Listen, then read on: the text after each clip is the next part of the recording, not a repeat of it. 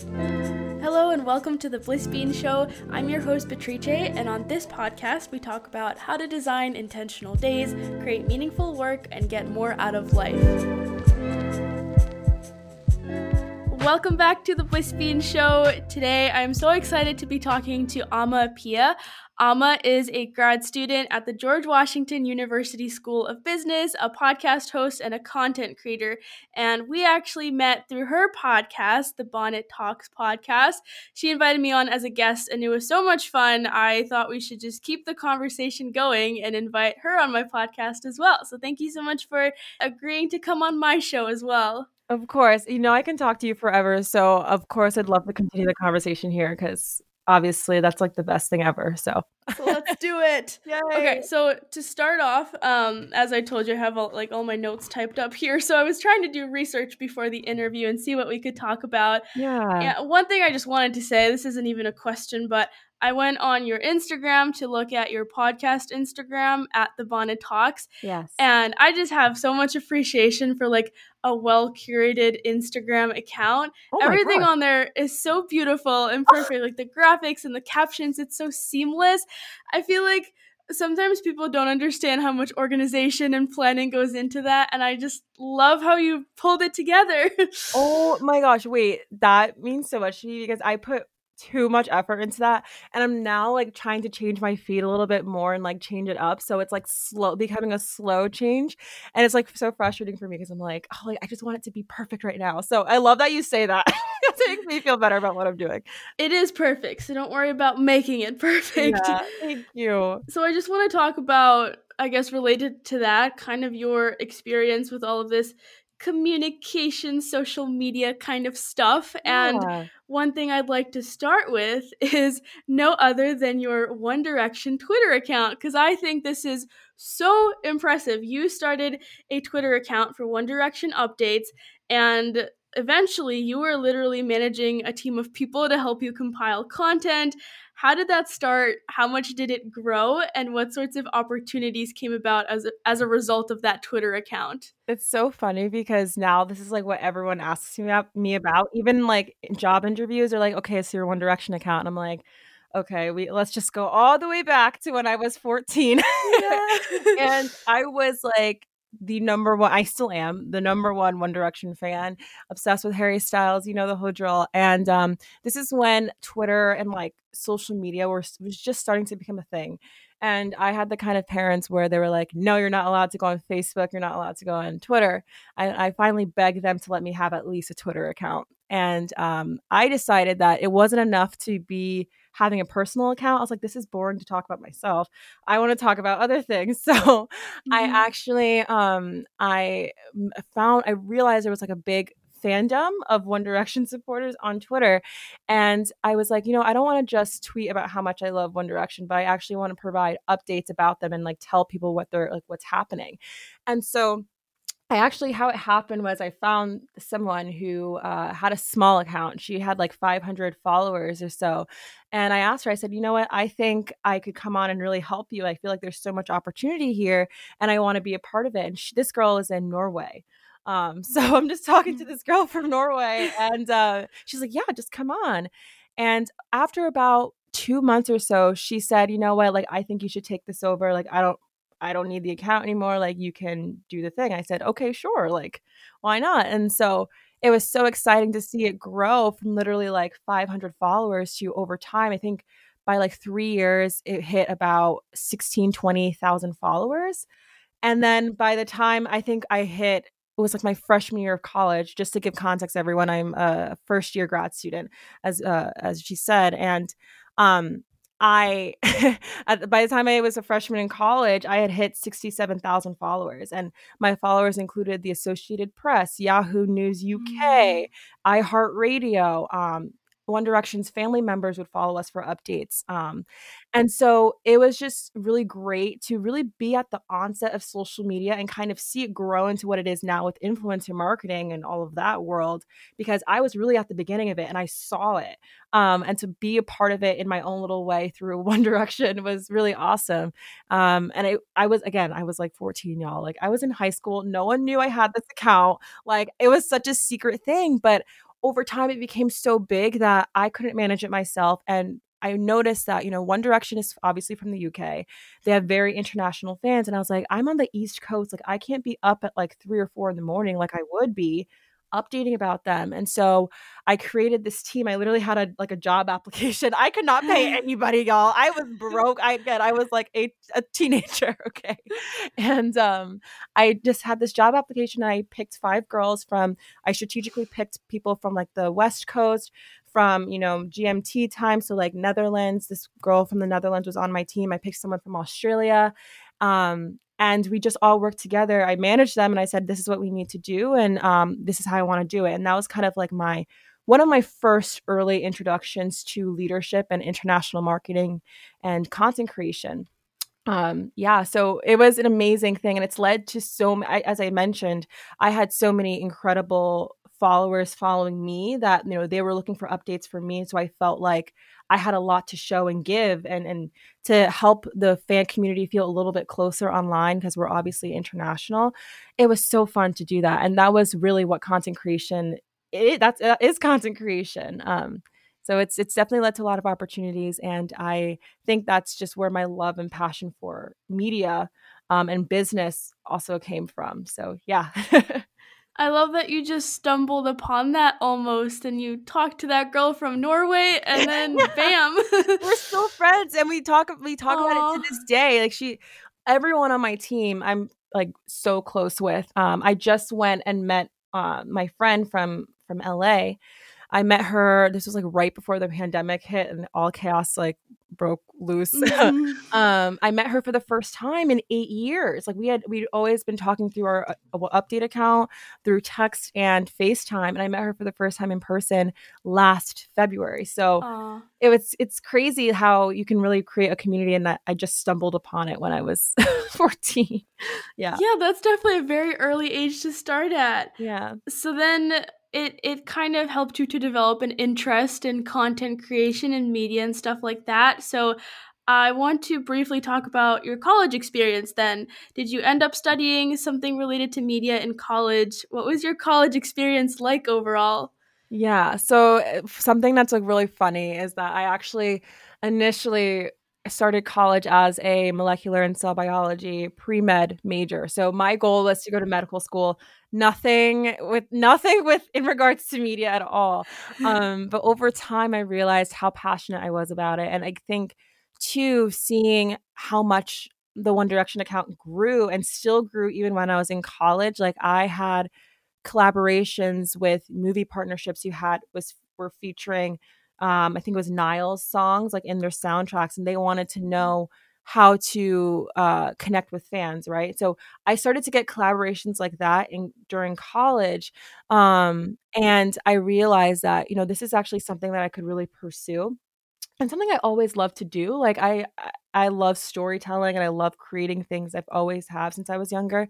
And so I was like, okay, why am I struggling through chemistry? Literally flunking. Y'all, let me tell you, the first exam I got a 46. okay, that thing was not for me. It was not for me. All right. And so uh, in college, I ended up doing a double major. I still stuck with molecular and cell biology because I was like, I suffered enough. I might as well just finish, right? So, mm-hmm. um, and then I added a communication major, um, and that was one of the best things I could have ever done. And in that um, time frame, I also became. I was such. I'm someone who I consider myself to be a leader, and I love being involved in my community. So, in addition to being a communications major, a double major, um, I was so involved. I was usually like on the exec board for marketing and communications for different clubs. I think at one point I was on six different um, club exec boards. oh my goodness. Psycho. and then on top of that, because I am crazy, I decided to run for president of my university and I won. Wow, congrats. Thank you. Thank you. And so I became the um, first black woman, um, female, uh, you know, black woman president of my university. Um, and that in itself, again, people don't realize – that role as much as it has to do with government and like leadership it also has to do with marketing and content creation because mm. my job was representing students and making sure i was closing the gap of communication between admin and students. And so that cre- required me to be very creative. And i was always thinking about how can i engage the students? How can i get them excited about their education? How can i get them excited about things that you know we're doing at the university? And so connecting that with my communication major along with all this other side stuff that I was doing was really awesome and I didn't think they could be connected but they they were and they're very much all related and so I think college allowed me to really shape my own story so up until this point I was passionate about shaping the story of this one artist, One Direction. I loved their story. Mm-hmm. I wanted to share that with the world. I wanted to build community and be a part of it. And college gave me the opportunity to recognize what my story should be and actually write it and and put that together and then show people what it actually means so that they can buy into what i'm doing. Um, so i think it was a really interesting period for me because again I, I, was going from being pre-med to like something completely different. So it was a ride. It was a ride girl but uh, i think it was really monumental for me I love that. It sounds like you had a great experience. And I was looking also at your LinkedIn page to find stuff for this interview, and I was just scrolling through the list like, how much did she do in college? There's so many organizations and leadership roles. Honestly, so impressive. Oh my gosh, thank you. Everyone asked me that. Like, they're like, do you ever sleep? And I said, no. I literally would get up like seven in the morning, go to bed at 2 a.m., like nonstop wow. meetings every day. It was crazy. So that's fine. I'm here. Well, what's survive? What, yeah, what's it like now that you are in grad school? I honestly don't know that much about the difference between what it's like to be studying for a bachelor's degree and a master's degree. are you still that busy? Ha- have your um, commitments changed? Yeah, I think my commitments have changed a little bit because I think people don't realize. I think with with your bachelor's degree, it's kind of like you know you're building your resume to maybe get into your first entry level job or to you know go to another set of school like grad school med uh-huh. school law school. And so the way you think about your activities in that time is really like okay what looks the best sometimes? I mean i mm still try to do what i loved and make sure that it would also be you know impressive enough. I tried to have the best of both worlds but i think what's awesome about grad school is that i can be really intentional with what i want to do. And so I wasn't right now. I think the difference between bachelor's and grad school is that I'm only really focusing my time for things that I genuinely want to be a part of. Not that I didn't want to be a part of them in, in undergrad. That's not what I'm saying at all. But I think it's really awesome to look at things the, for what they are and say, you know what, that's kind of cool. I want to try that. And just because I'm mm-hmm. genuinely interested in it. And if it relates to what I'm doing, that's awesome. Like I would love that. But if not, it's also okay because it's just something I like to do. Um, and so I think my approach is a little bit different. But yeah, I think that would be I, I'm still busy, like extraordinarily busy, but it's not definitely not the same like pressure as it was in undergrad. So I'm I'm really enjoying doing what I'm doing now. That's awesome. I'm glad to hear that. I think something to keep in mind for like high school students or bachelor students trying to figure out what would look good, like look good mm-hmm. for a college application or whatever, is that well, for example, when you started your Twitter account, that wasn't you didn't really expect it would grow that much. It was just kind of something you wanted to try for fun. But then as you mentioned, you ended up talking about it in job interviews and stuff. Literally. so I think that anything that you put like a lot of passion and effort into is going to end up probably looking good. No, exactly. Exactly. People will want to invest in that because they see how passionate you are about it. So it's like they'll be in for the ride. Exactly.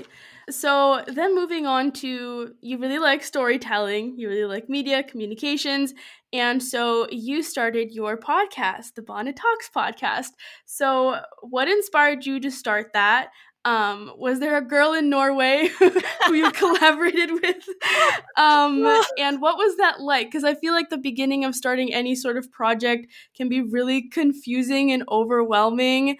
And so, how did you get over that initial hump of starting such such a new project? Yeah. So this time there was no girl in Norway. This was a whole, you know, this is like from scratch for like for real. Um, but I actually have always been interested in having a podcast. Actually, my first, so my freshman year of college, I thought about um, doing a podcast about One Direction updates. I said, you know what? No one really talks about podcasts because at the time it really wasn't a thing. It's only kind of recently the industry has really popped up. Um, and I was like, you know, it would be really interesting if I could have a talk show about this. And instead of having people read, you know, what the updates are, I can talk about them and maybe people could call in and talk talk to me directly about what they think about the updates going on or what they're excited for coming up. So it would be a new avenue for people to just engage, right? And I because college was just so busy, I never had the chance to do it and uh, then I graduated, and then you know I started a new job, and it was so busy, and we finally kind of had a pause because the pandemic hit, and we were kind of forced to be like, okay, we literally can't do anything, we can't go anywhere. And for me, y'all, I'm a Virgo. I was extremely bothered by that. I was like, I can't just sit here. like, I need to do something. And so I said, you know what? Like, this is something I've always wanted to do.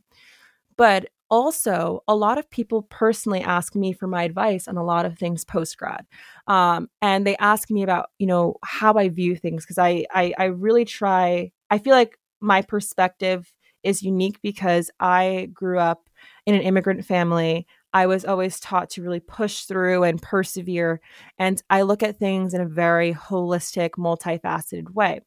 And so at the time there wasn't a lot of people really talking about the 20 something experience. It was just kind of starting mm. to come up. Now we see it everywhere, right? But I think in America, especially, we're not really conditioned to be vulnerable. We don't really talk about these things. We kind of just go, go, go.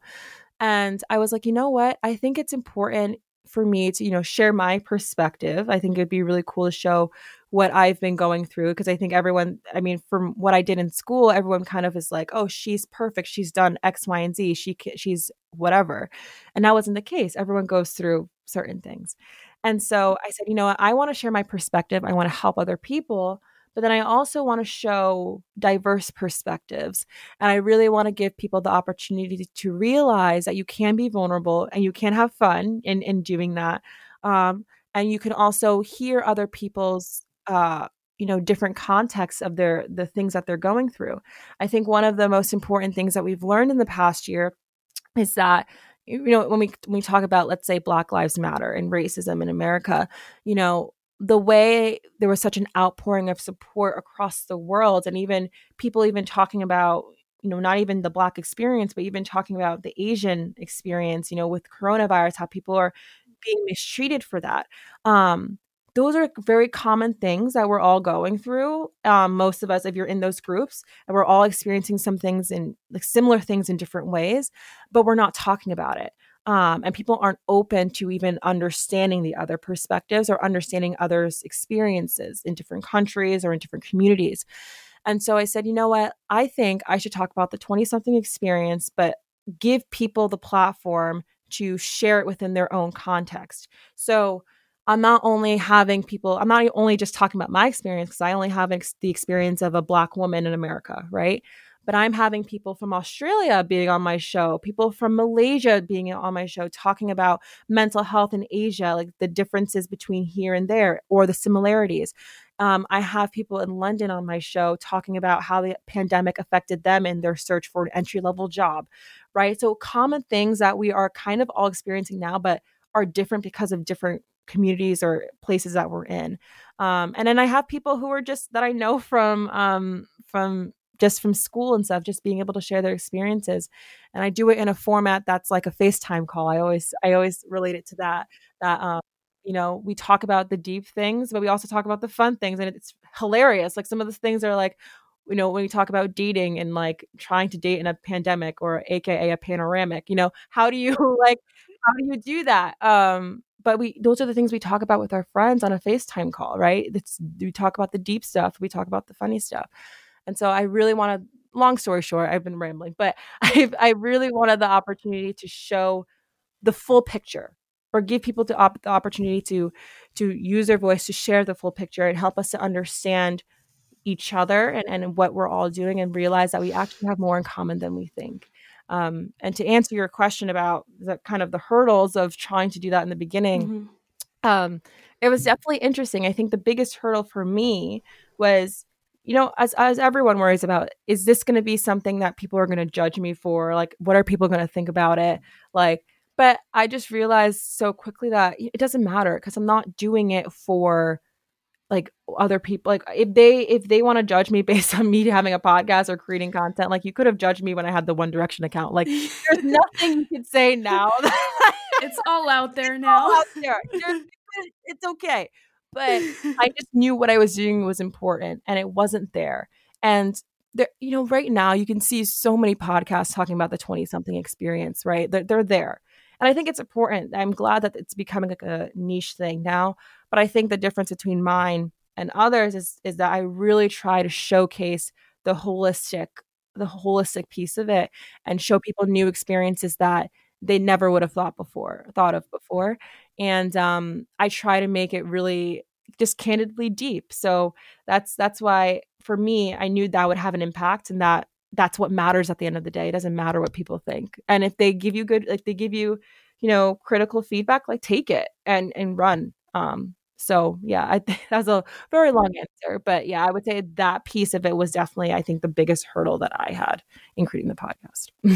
yeah, well, I think you've done a really great job with the podcast, and I you were talking about how you try to interview people from different countries to share different perspectives, and I noticed you had uh, that mini series, Your Twenties in Blank, where yeah. you interview international friends, and I just think that's so cool because especially these days it's very easy to kind of get in a bubble um, especially if you're always at home during the pandemic like you just think that your bubble is what everyone is experiencing and it's really mm-hmm.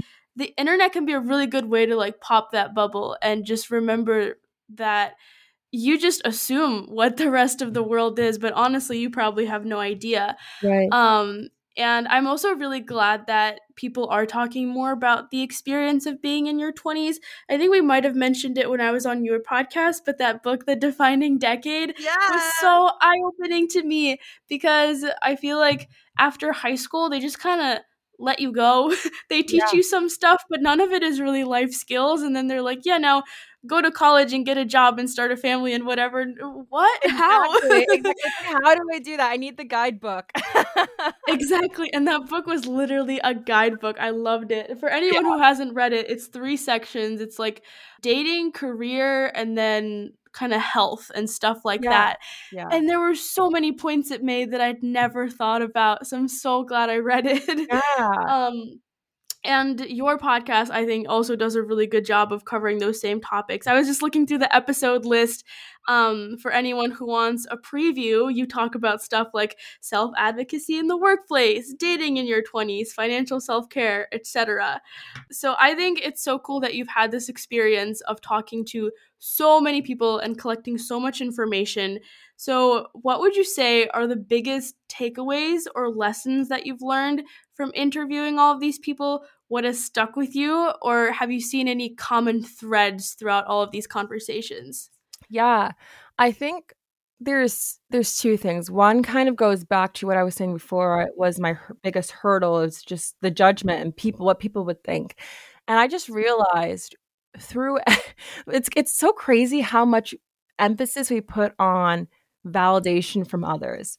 You know, whether it was talking about the workplace and trying to be feel understood there or you know trying to make the transition from college to post grad and how you keep your friends or who do you keep of your friends um you know or, or even talking about imposter syndrome like all that stuff i've just realized that i think one of the things that 20 somethings focus on and i think this is any age but i think especially people in their 20s we just really focus on how we're doing and compare it to other people and how other people are going to view us because of it.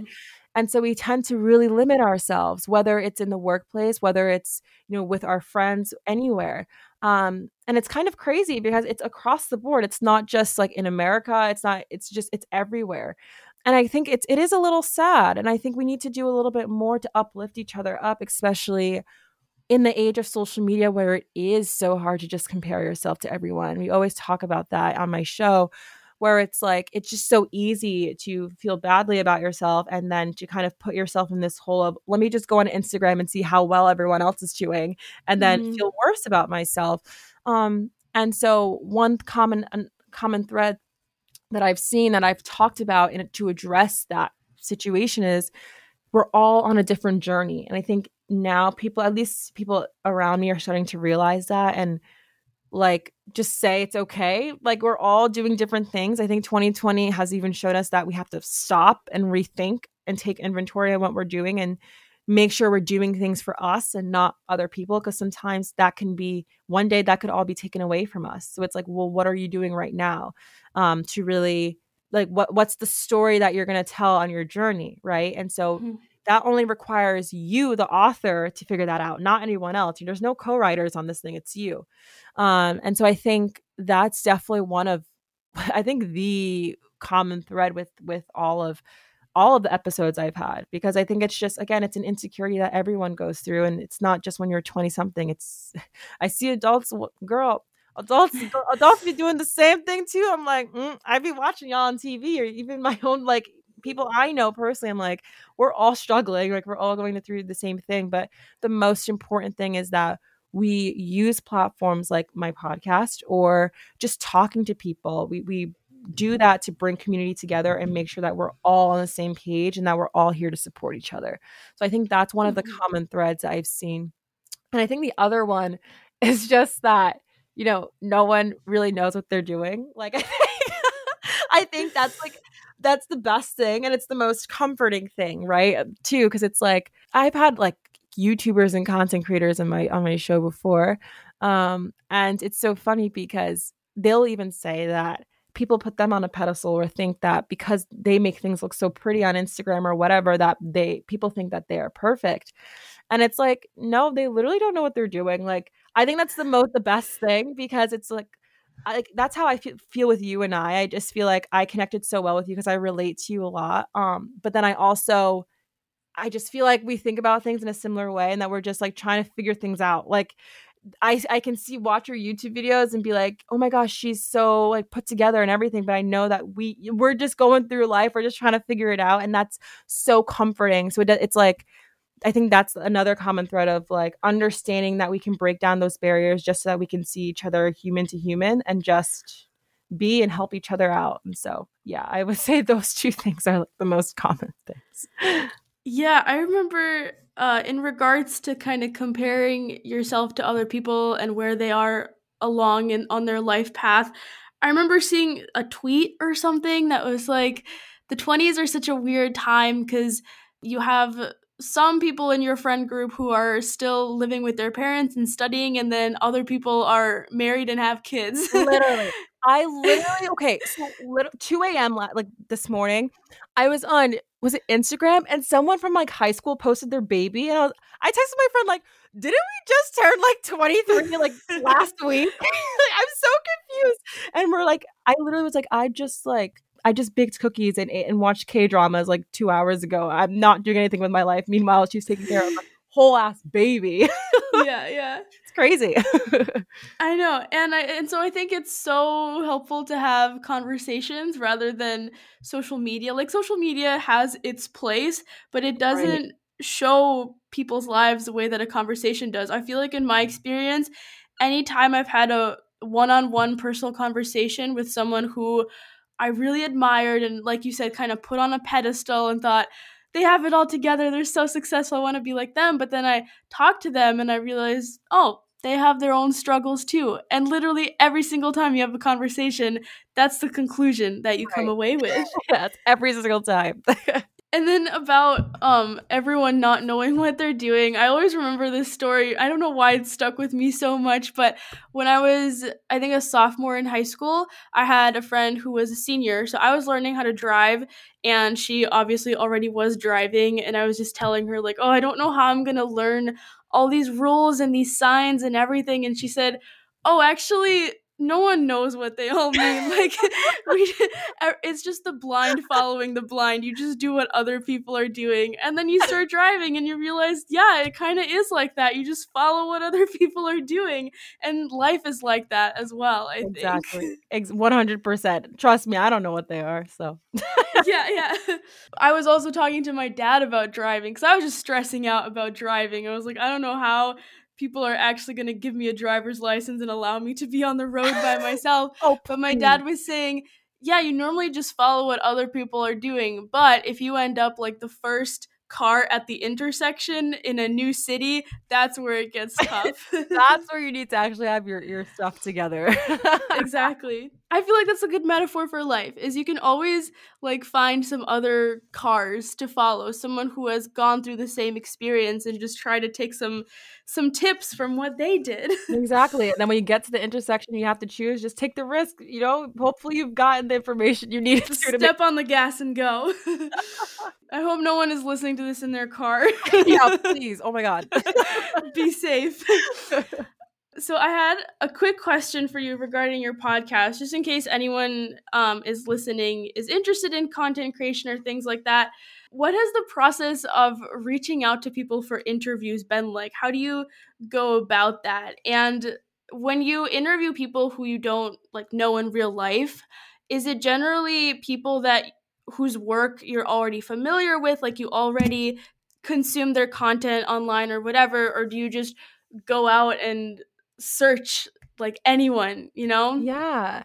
So I have like a like a mini strategy for this. So I again, I'm very much about like sharing all kinds of perspectives on my podcast. And so um usually I think at first I was doing a lot of my fr- my personal friends and people I knew in real life. And then when it would come to people I didn't really know too closely, um, the people that I would reach out to were people I really admired their work, have been following them for a while.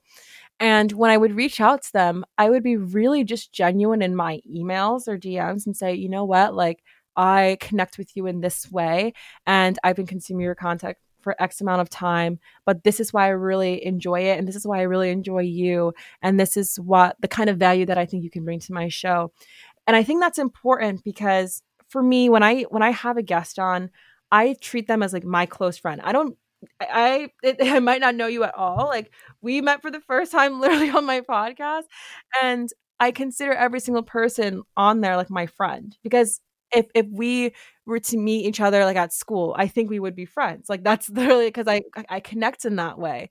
Um, that's how I feel based on the content that I've consumed of the person, and so I really try to be personal about why I'm inviting them to the show and why I want them to come because I think sometimes too with a lot of uh, content creators and maybe just bigger people they don't really get that often. A lot of the emails are very like sterile or like mass emails and like or it's like, you know, they get a lot of guest interview requests, you know, all that stuff and I'm not having them on the show because they're a content creator. Like that's that's not why. It's because I genuinely want to have a relationship with this person and I really like what they're doing and I think that we could genuinely be friends and that's that's the premise of my show the bonnet talks is you know I this is the uh, just to explain the bonnet talks title a bit. Um, it's me and my bonnet. My bonnet is what I put on before I go to bed at night. Like I'm wearing pajamas. I have my oatmeal face mask on. Everyone, my closest friends know the image, and girl, it is not a pretty image. Let me tell you that. And so whoever I have in the show is someone I would consider to. I would I would want them to see me like that because that's how we relate and we connect. Um, and so I'm really strategic about like who I, I have on. Um, and for people who I don't really, because now I'm kind of branching out a bit. Um, mm. you know, uh, to people that are, uh, you know, not necessarily close to me or not necessarily people I've consumed a lot of their content. Um, but I still look for those personal connections too. Like if I find someone that's really cool, let's say on TikTok, I really like watch their stuff like after the fact and I'll say, hmm, like this is these are the kinds of things we could talk about. These are the um, connections that we have, and this is what I would want to learn from them. And this is also something that they might be able to learn from me because it's a two way street, mm. um, and that's what a conversation is. Um, I don't want it to be like interview, question, answer. No, it's I, I like I say, it's a FaceTime call. So uh, or it's like a FaceTime call. So that's kind of how I approach it. Um, I really try and personalize it in the email and show that I am 100% in it because I am. Um, and then I use that strategy to find other people that I'm not might not be as close to. Yeah. Mm-hmm. I would say your strategy was very effective because your email definitely stood out in my inbox. Just like you said, there's always a flood of emails that are kind of annoying. like, yeah. for example, for YouTube sponsorships, you'll get emails where they literally don't even mention your name. It's just, hi, blogger, would you like to review our product or something?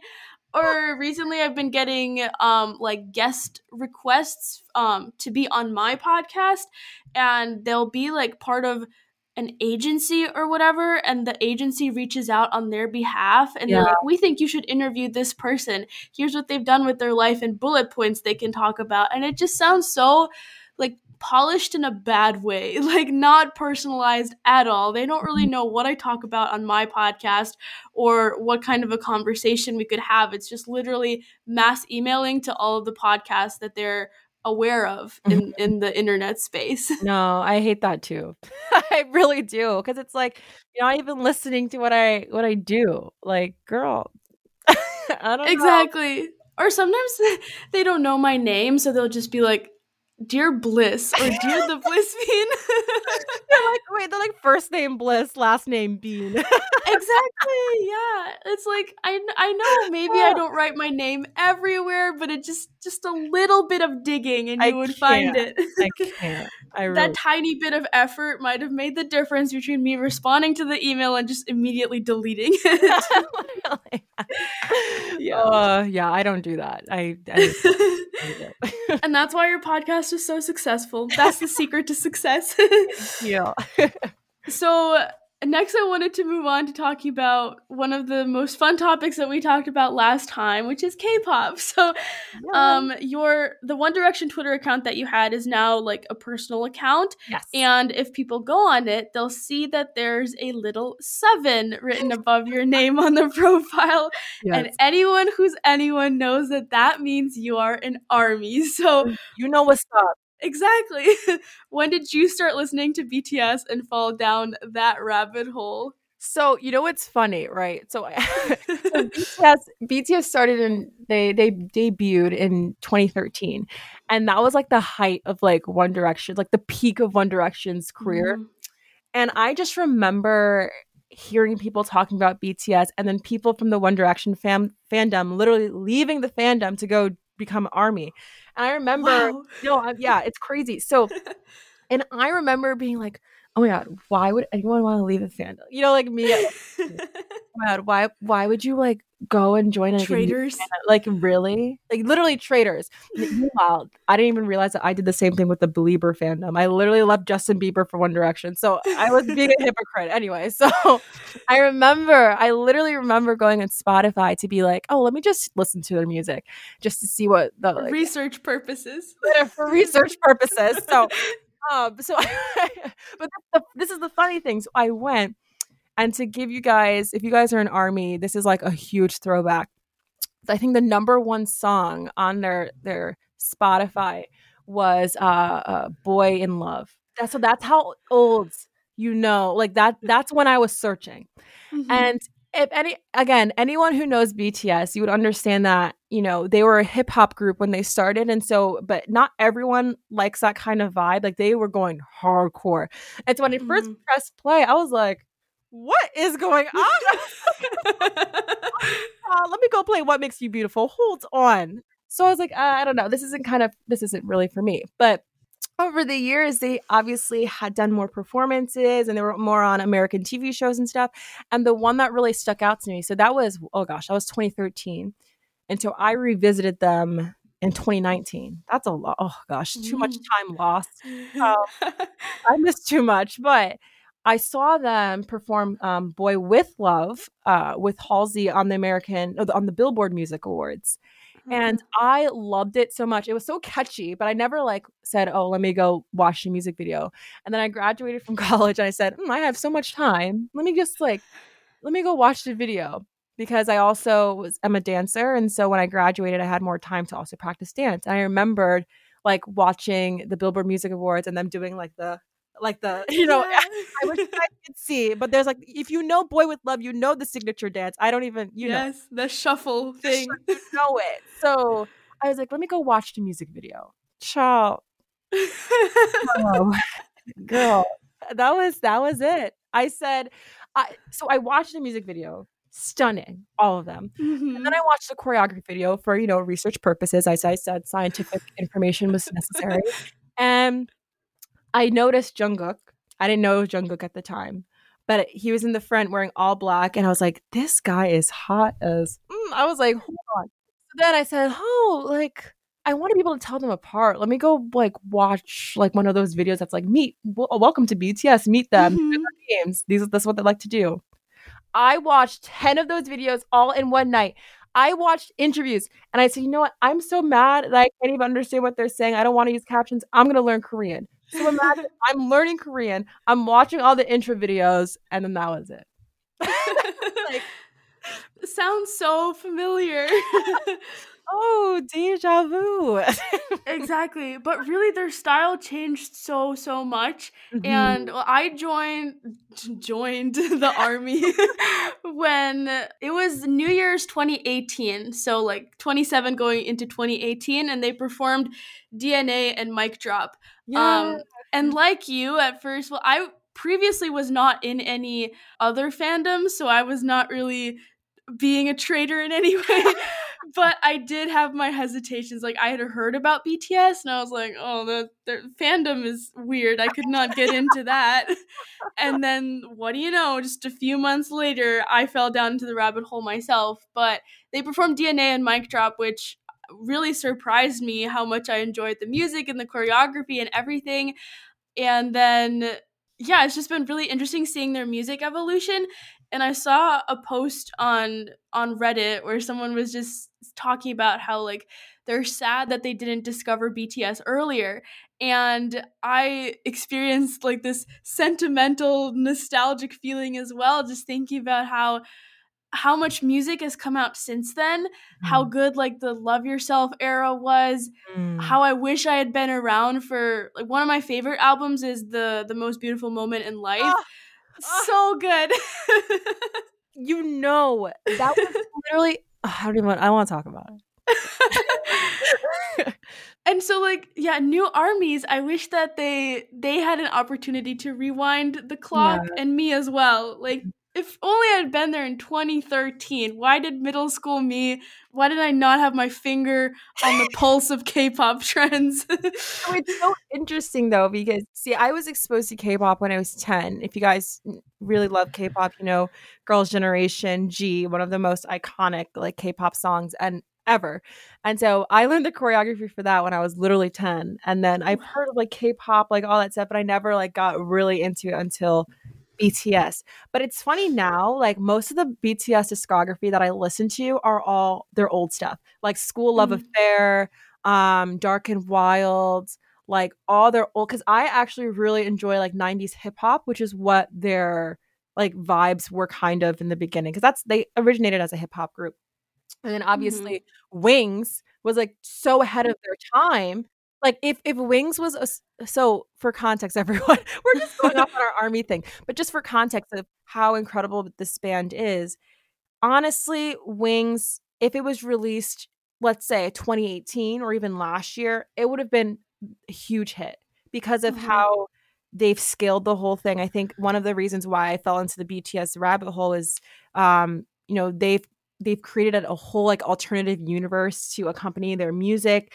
and their music videos and it's actually really fun to follow along with they have books about it too and it, it's just very engaging for fans and so it's fun so when you have a fan community like that and you're engaging them in that way it's just so exciting and then you get to know their personalities too and they're just are such hard workers and just they speak out on a lot of social justice issues too so they really have the whole package and i really wish i agree i wish i I knew them from the beginning. But what I, I think is awesome is that you know being a newer army a lot of their disc- discography is very fresh like it's like you when you listen to it it's like you're listening to it from the for the first time every time mm-hmm. um, which i think it's very hard to do in the music industry a lot of a lot of things can sound repetitive most times but they do a very great job so go listen yeah.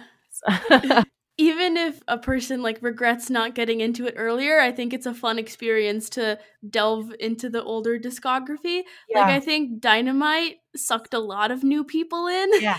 And yeah. I think I, I heard someone referring to Dynamite as like the Trojan horse that they use to kind of infiltrate the Western market. Mm-hmm. But then behind it is like all of this other stuff in Korean that does not get any radio airplay, right. but it's really good and it's just all there waiting for you to discover it. I know. I'm that's why I'm a bit salty. I'm like I'm so happy they have the Grammy nomination, but I'm like, child, how are you gonna how are you gonna nominate Dynamite when Spark Black Dynamite. I said, yes. I was like, how are you going to do her dirty like that? I said, even outro ego, y'all could even pay Dust. Yes. You know, but it's okay. I get it. I get it. It's it's the Trojan horse. It's fine. But if I you know. guys, if you guys enjoy Dynamite, I think you should actually really explore their older stuff too. Yes. And if you did didn't enjoy Dynamite, still check out their older stuff because it's very different. Exactly, because I'm telling you, Dynamite is not their best song. It's not. Like it's it's it's great that it brought them all the accolades because it's an English you know speak it's this english song like great we got the new fans. Now that we've roped you in please go listen to their other that was just a cover. that was just a play. We were just scheming y'all bamboozling like just just go on Spotify, okay exactly. Well, I'm so excited to see what they do for the Grammys. And also, MTV Unplugged is going to be at the end of this month. And I'm so excited for that because I really wish they did more music with live instruments. Have you seen their SNL performance of Boy, Boy with Love? yes of course i have That was my favorite version of it. And they only did it like once. literally Unbelievable. even their npr um, tiny desk um, Mhm. concert incredible actually so the the npr headquarters is right behind my so i live in dc every washington dc everyone and the uh, npr headquarters is right behind my apartment so Mhm. if we were not in a panoramic in a panasonic in a pandemic they would have been in my backyard and i would have been like hello exactly. Sad but you know the, the live instrument piece of it is awesome i can't i can't wait to see what they do with the grammys too because um live instruments and Yoongi will also hopefully be better with his shoulder so we can kind of see Mhm. all of them you know hopefully they'll get the grammy what Yoongi wants Yoongi gets Yeah. you know so I wonder what it's like to listen to this podcast episode as someone who knows nothing about BTS. they must have clicked off a while ago. There's all this lingo and inside jokes and vocabulary. I think that's what I love also about BTS is that aside from the music and the performances, which are great, they feel like such a family, and the army feels like such a family that just watching them is like so comforting. And I think that's something we need, especially in like 2020, is something that's kind of consistent to come back to. And BTS is like our family. literally 100% agreed So to anyone listening, join the family. Let's stream Dynamite and join the family. crazy okay i mean sometimes but, you know that we're come on listen to us we're cool like yeah, exactly. We had a very serious, uh, deep discussion at the start of the episode. So Now it's- yeah, you can trust us. off the train tracks completely not So- exactly. Well, I wanted to do a little lightning round at the end. And so I thought the first question obviously might be maybe not what's your favorite BTS song? If maybe you don't have one, it's hard to choose, or just one that you're listening to particularly at the moment. Uh, the first, see, I have so many, but the Mhm. one I've been recently listening to a lot is Can You Turn Off Your Cell Phone? that one is underrated. Underrated. And it makes me upset. To, oh, yeah. That, Yeah. that and Outro Ego. I, I'm a, listen, Mm. y'all, if you guys know BTS, I am a J Hope girl. I am a J Hope and Jungkook girl. Well, my friend recommended Could You Turn Off Your Cell Phone to me? And I really liked it. And then recently I saw a ranking where I think on Reddit they did this big poll for everyone to rank all of their discography. Yeah. And it did very poorly. And I felt so bad. That is garbage. You see, and you know they probably put something like I don't even know Mikrokosmos at like number one. Not that that's a bad song, but come on. Actually, I think I did agree with their number one. I think number one was Black Swan. So okay, that, no, but all know. is good in the universe. Know that. Now, now I feel at peace. You know And I. I think last was probably on featuring Sia, which Okay. never should have happened. that, you know that was problematic. From the second I saw the name, I said, "Girl, who who did this? Who is their management? I'm gonna call them, producer Bang. I'm gonna I'm gonna call you because that was a mess." Who invited her? Anyways, how about what is one piece of advice that you would give to listeners in their 20s, which is probably most of them? Yeah. Um, I would say stop planning. Ooh. Stop planning. I think that's so hard for me to say and for us to be talking about because you promote planning. You're not allowed to say that. but I'm just saying. Just saying, I think 2020 has really taught us to just take a pause and take inventory, and you'll be surprised. Um, unplanned things can really give you a lot of different surprises and lead you down to different things that you'll enjoy even more than what you're doing now. So I, I think that'd be my number one advice for people in their 20s. mm-hmm. And I, I feel like as a disclaimer, I think I lean more and more towards saying like short term planning over long term planning. I don't know what's going to happen in the long term. Mm. Usually I can't predict any more than a few months of my life, but just like take it day by day, week by week, and then it'll be great. that's, that's the way to go. and for the last lightning round question, what is a quote that you personally like? Uh, okay.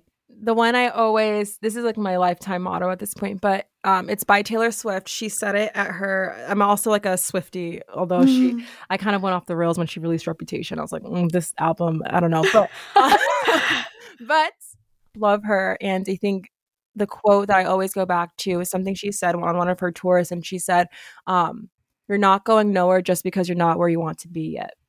And I think that's mm. really important, especially for people in their 20s, because again, of that that game of comparison, but also the pressure that we put on ourselves for some reason. Like we we just put so much pressure to be the best and to like do everything all that all at once, and we just we just uh, we don't give ourselves enough like credit you know it's it's really sad and i'm someone who was always like well i would i beat myself up for not being where i, I envision myself to be at this time or like by this plan or by this goal and at the end of the day like you are doing what you're supposed to be doing that's that's that and you gotta just do the best you can every day and you know surround yourself with people who will also help you to get to where you want to be eventually. It doesn't mean it's going to be now. It's going to take time. Um, and yeah, it doesn't mean just because you're not there yet doesn't mean you aren't where you're supposed to be now. So yeah. Mm-hmm. I love it. Completely agree. Thank you so much for being on the show today. And it was just as fun as last time. I'm so glad that I could have another conversation with you. Where can our listeners find you online? So you can find me um, on Instagram um, at Ama Appiah, or if you want to listen to the Bonnet Talks um, podcast, you can find it on Spotify, Anchor, or uh, Apple Podcasts. And you can follow the Bonnet Talks Instagram at the Bonnet Talks. So yeah, find me there. Amazing. Thank you so much. Thank you. I love you. I'm so glad to be on here and to talk about everything, including BTS with you. Sorry for some of the audio issues towards the end of that episode. I was trying to learn how to use Zencastr, and it has this background noise removal feature that sometimes works so well that when one person is talking and the other one tries to say something as well, it kind of makes them all muffled and distorted. So, towards the end of the episode, we were kind of talking over each other a lot because we were so excited to talk about BTS. So, that is why that happened, and um, for future episodes that I do with Zencastr, I'll try to turn off that feature. But, anyways, three takeaways from today's episode. I feel like there were so many, but we'll just stick to three. The first one is that no one really knows what they're doing, especially in the decade of their 20s, but honestly, all the time. And so, the best thing we can do is just see what paths other people have gone down, have conversations with other people, read books like The Defining Decade. I'll put a link to that one in the show notes and just do our best and not compare ourselves to other people too much. Second, when you're a high school student getting ready to apply to college or a college student getting ready to apply to grad school, don't always just focus on what will look good on the application because oftentimes, as is what happened with Ama and her starting her One Direction Twitter account that turned out to be a very useful thing to mention in job interviews and such, um, or with my blog and YouTube channel, which I think really boosted my college applications and my internship application during my junior year. I think what we can learn from that is that oftentimes it's by doing what is genuinely the most interesting to you that you accomplish the most unique and spectacular things. So, if you don't initially set out with the intention to do something impressive, I think in a kind of roundabout way, you end up doing something that is very impressive. And finally, comparison on social media.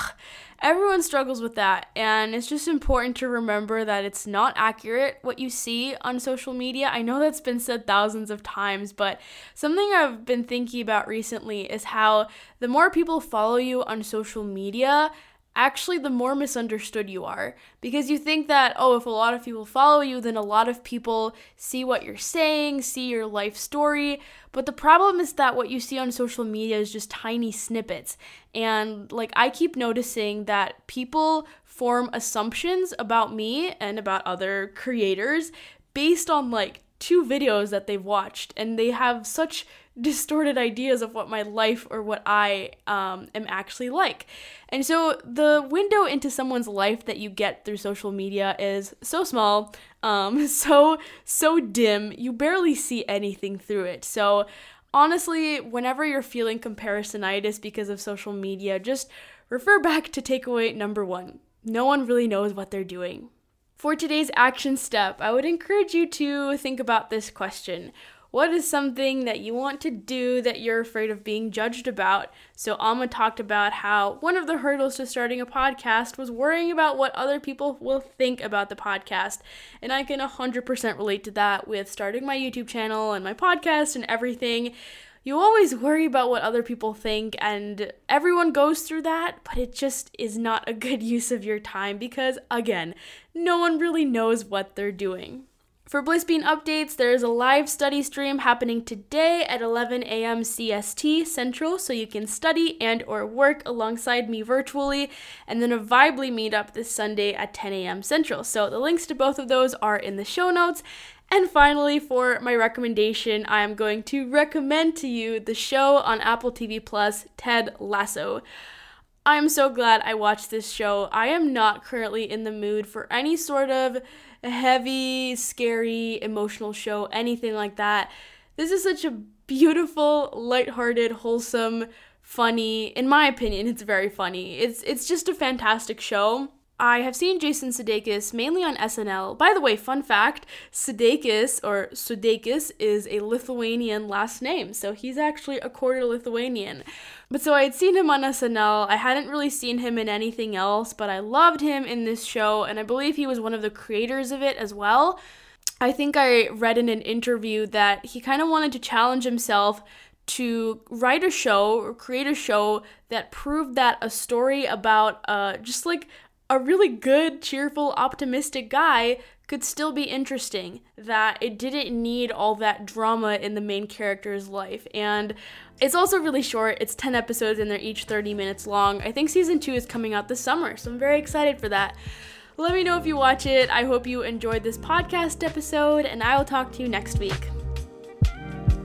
If you enjoyed this episode, please share it with your family and friends and leave a review on iTunes. You can learn more about the Bliss Bean and connect with me on YouTube and Instagram at the Bliss Bean and theblissbean.com. If you'd like to sign up to receive the show notes in your inbox every Wednesday morning, that's theblissbean.com slash podcast. If you have a listener question, comment, or suggestion, you can send a voice memo to hello at theblissbean.com. Thanks so much for listening. See you next week.